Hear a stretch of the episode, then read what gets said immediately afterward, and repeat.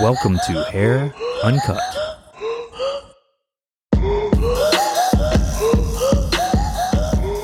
I'm your host, Kelly Gorsuch. This is a podcast dedicated to looking at the hair trade from a top flight perspective. Follow along while we explore it through open and honest discussion. I've been hard to pin down lately. I'm sorry, I'm not doing this as regularly as possible.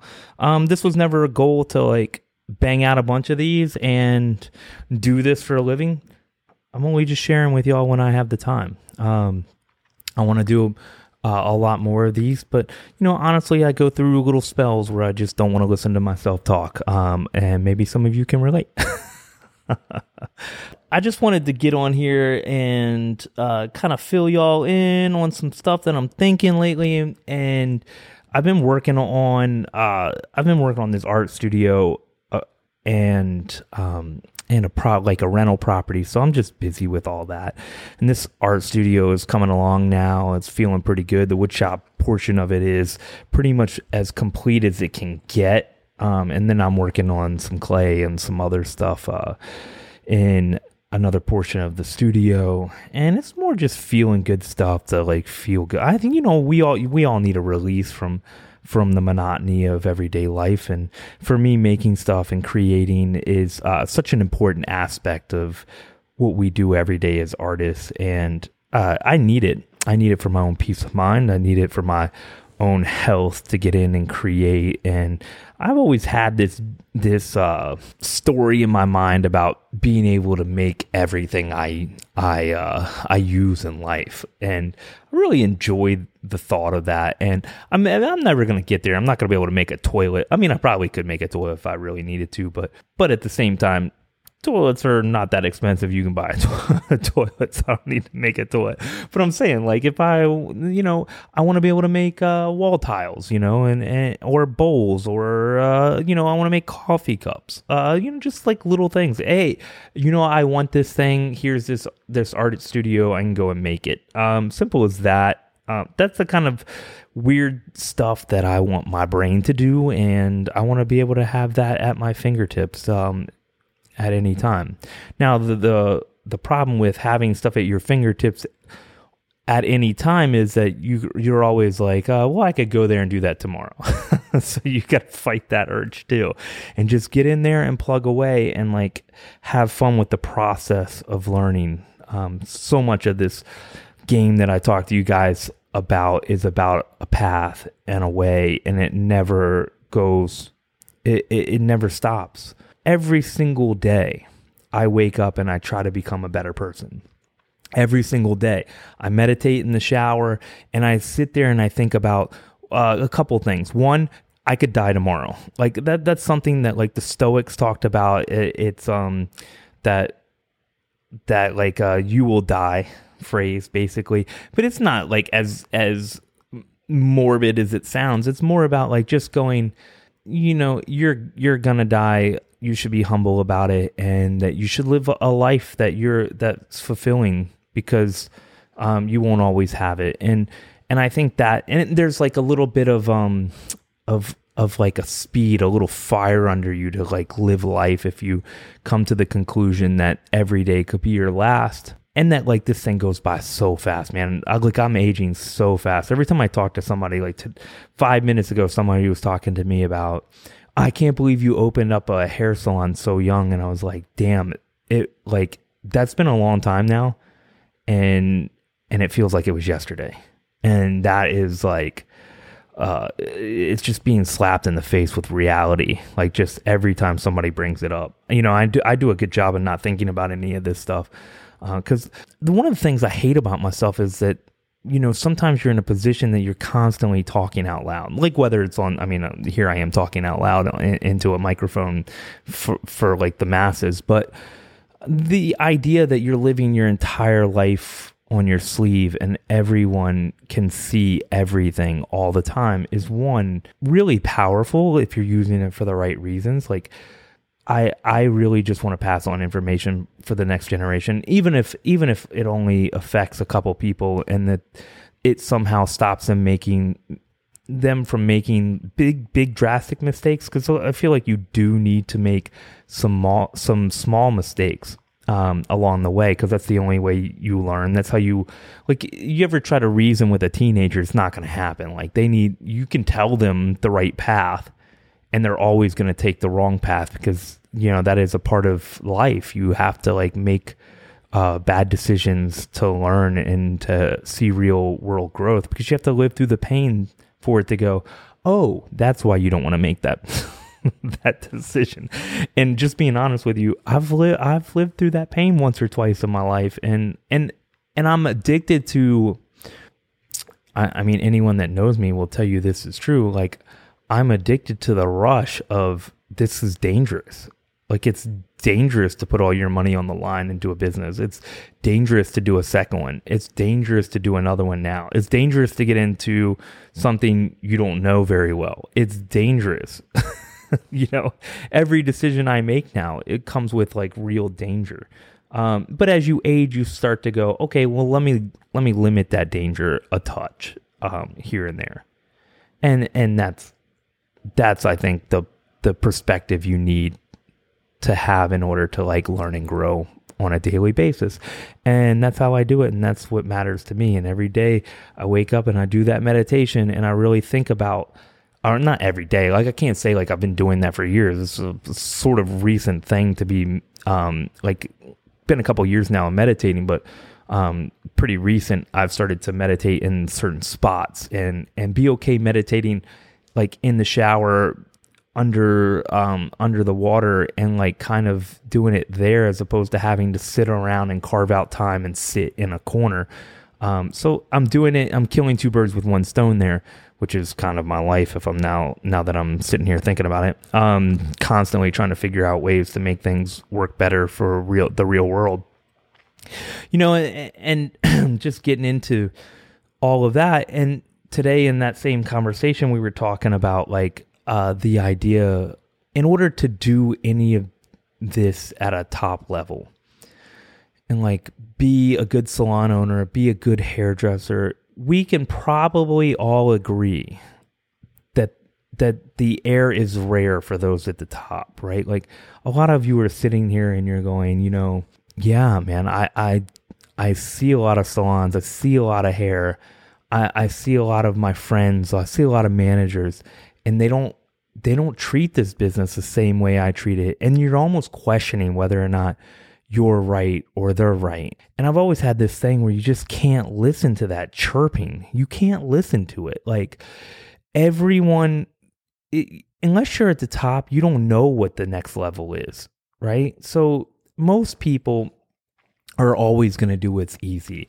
And if the masses are doing it, I can tell you it's not good, right? Like that's the one simple common denominator about any industry, any any of the people who are doing art at the top, like a lot of the people, most people don't know what's good and what's bad, right? And that's just the simple truth of the matter.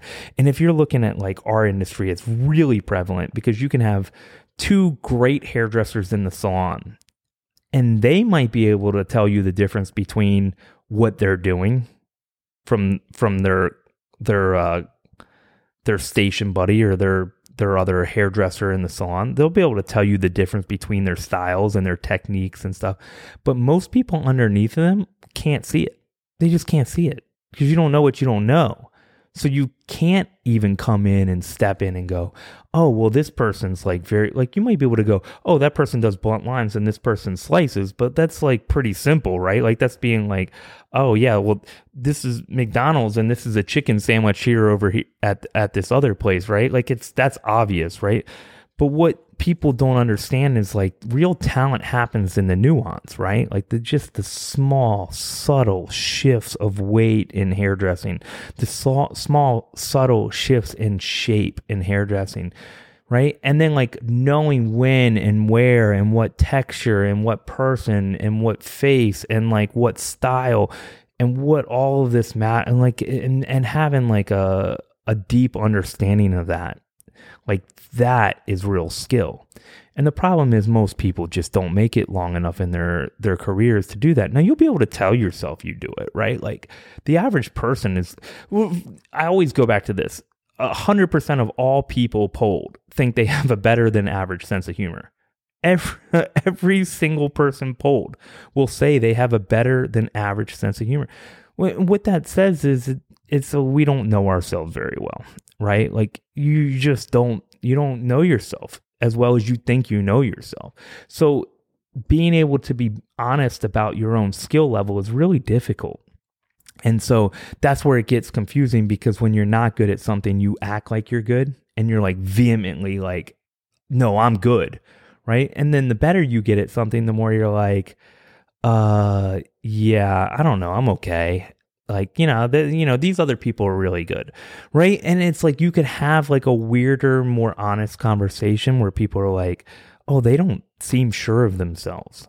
Right but the thing is you do you're super comfortable in the fact that like yeah like i've got a lot to learn and that's okay because at the end of the day like there's so much to learn you can't possibly know it all i think that's like a big portion of of doing what we're doing at a top level is kind of being able to shut out the noise and shut out listening to other people and just develop every single day you try to get a little better whether that's management hairdressing, ownership. It just doesn't matter. Like every day, you're doing it anyway. This is the crazy thing about the whole process to me is you're spending, for me, I spent six days a week for the better portion of my career doing hair. Right. And, and then on top of that, for a big portion of it, I double booked. Right. So, I had, and I never took vacation. I like so rarely took vacation. I've so rarely took days off. So, by all intents and purposes, my 20 plus year career could have been someone's 40, 40 year career, right? Like, so I put in a lot of effort. And then every single day when I went, I was like, yo, I'm here for eight to 10 hours a day. You're getting all of me. You're getting all of me. Every client got all of me. I treated every haircut like it was my last. Like I really put in the effort. And not only that, I'm putting the effort to try to do things differently, try to really get a deep understanding about stuff. Now it was nuanced, it was Kaizen, it was like a little intermittent, very small tweaks all across uh like I, I guess every genre of my life. Like that's how I did it. It was like, let's test this, let's test this, like little bits at a time. Like I never did like giant changes. I never just shifted from one style of hairdressing to another. That wasn't something I did. But I would like move in and out and like very subtle twists and make sure I could control something before I really like developed it. Um, and and that was kind of how I attacked the whole thing from management to salon ownership to hairdressing. That was like my modus operandi, right? And it is just what I did. And I and it's I didn't read a book it it just came natural to me. It's it's how I learn, it's how I think. And I would hope that most people would get on some sort of path that's similar but tailored to them. Right? Like I don't think anyone's path is perfect for someone else. I think you have to you have to take information and then apply it to what you know about yourself and and try to do the best job you can do. And I'm telling you, like if you do it day in and day out with little things and like always concentrated on getting better, you will get better. simple as that. What is measured will improve. Uh, you know, like it is just so true all the way across the board. So, and in doing that process, you have to shut out the, the people. You have to shut out the people because I will tell you that a bunch of mediocre people in, in the world will try to keep everybody mediocre because they don't want to believe that other people are that much better at getting more talented than them, right? Because it's all learned. It's like there's just will you put in? Do you have the willpower to put in um, that effort, right? And a lot of times, I'm just going to be honest with you, it ain't a lot of effort. It's just putting any effort in makes you so much better. If we see this day in and day out in our field, is that most hairdressers, whatever they learned in the first two years they will never change it their entire career. Like to me, I can't even wrap my head around it. My dad said that to me when I was getting out of hair school. He was like, most hairdressers will will cut hair the way they cut hair out of beauty school the rest of their lives. Now that may have been true in his time, but in my time I feel like it was the first couple years. It was like your first 2 years of learning, whatever you learned and whatever you got busy doing, you'll do it forever. And like for me, I, I went through a pay uh, a phase where I was like I was trained at uh, Graham Webb. I went through a Graham Webb phase. Then I was retrained with Sebastian, so I went through a Sebastian phase. And then I was retrained with Toni and Guy, so I went through a Toni and Guy phase. And then I went through like kind of like like looking at Vidal Sassoon stuff a little more, and like I had this period where I was doing like more solid shapes on the exterior, but I still kept the like the looseness of the interior that like um I really like like. Um, so I was still keeping like a shattered interior a lot of times, but I was doing like more solid exteriors, right? So I started then I started to like melt two or three different genres together. And then from there, I started to just kind of develop my own thing, my own feeling of hair. Oh no, it was like Bumble and Bumble. I, I started uh, teaching and and doing some work with Bumble and Bumble, and that's when um, I heard Michael Gordon say something that that changed my life forever. And I, I'm not not even sure he would admit to saying this, but I was at like a lunch with him. Um, there were a lot of people there, um, but he said something about Vidal Sassoon, um, you know, kind of took away the eye of the industry. And I know what he was trying to say. He wasn't trying to dog Vidal Sassoon, but what he was saying was we've taught people to follow A plus B to get C in haircuts for so long that you've you've stifled their ability to really like learn the craft or learn the trade and then at the same time you've kind of taken away their ability to develop their eye, right? And if uh, now that I'm looking back on my career, the eye is everything. It's what everybody pays you for. It's what people can't tell the difference between you and the person next to you or they can't tell that the, like the hairdresser or the client is going to go to you based on your eye the little things you see right those little details and the and the focal points of the haircut that really are the game separators for us all i think that's uh you know if i'm looking back at it really like that's the big separator right and if somebody's telling you like if you follow this like paint by number thing, this is what you know you're gonna somehow get a Jackson Pollock if you color this in exactly. Well, you know it's not gonna come out like Jackson Pollock, right? Because you don't have Pollock's eye, right? As simple as that. And and if we're relating that to our industry, just not listening to those others and and developing and staying on the path and tweaking a little bit every day yeah, that's how we're going to grow. That's how you're going to get to the next step, right? You have to create this path, right? This journey that it is for you. And you'd have to understand like, look, man, going in, I'm here for 10 hours a day. I'm going to give it all my my all for 10 hours a day. Whether that's 4 days a week, 5 days a week, it doesn't make a difference. When I'm in the salon, I'm in the salon. When I'm out of the salon, I'm out of the salon. Simple as that. That's the beautiful part about our industry is we get to just, you know, uh, come in. I mean, first of all, I just bullshit with people all day long, which is so kind of fun in a way. And then like people pay me for it, right? And I like get to hang out and like kind of um just rap and tap with people and and it's funny and uh, and at the same time I'm I'm working on a skill and a craft and I love making things pretty. And and I love the like instant validation I get um, from the guest whether or not they like their hair right? And, and that matters to me. Now that's great but like I'm also trying to get better every step of the way every single day. And I'm spending the, high, the time here one way or the other. And I will say that like there's something to life when you feel good about what you're creating, right? Like I feel so much better when I'm making. I, I never get more depressed if I'm not creating anything, right? It's like that's what people don't get is like the businesses to me were like almost pieces of art, right? Like I was always creating and, and, and creating these new vibes and these new feelings. Every shop I've ever designed has been different because I, I don't dig the generic. Like I don't dig like, okay, cool, this is my look. Now I'm gonna do this look everywhere. I have a feeling to be sure, but at the end of the day, like I'm kind of designing the spaces because I want them to be able to stand on their own and be their own businesses. And I want the people in them to have their own little families and their own little village and their own little tribe. And then I want them to go in and just be like, I don't care what the rest of the world is. I want to concentrate on what we're doing in here every day. And I don't care what the salon a block away is doing. I don't care what the salon uh, in another state is doing. I don't care what the hairdressers on Instagram are telling me to do, right? If you can find that kind of peace in the world, just imagine the joy you bring to the industry.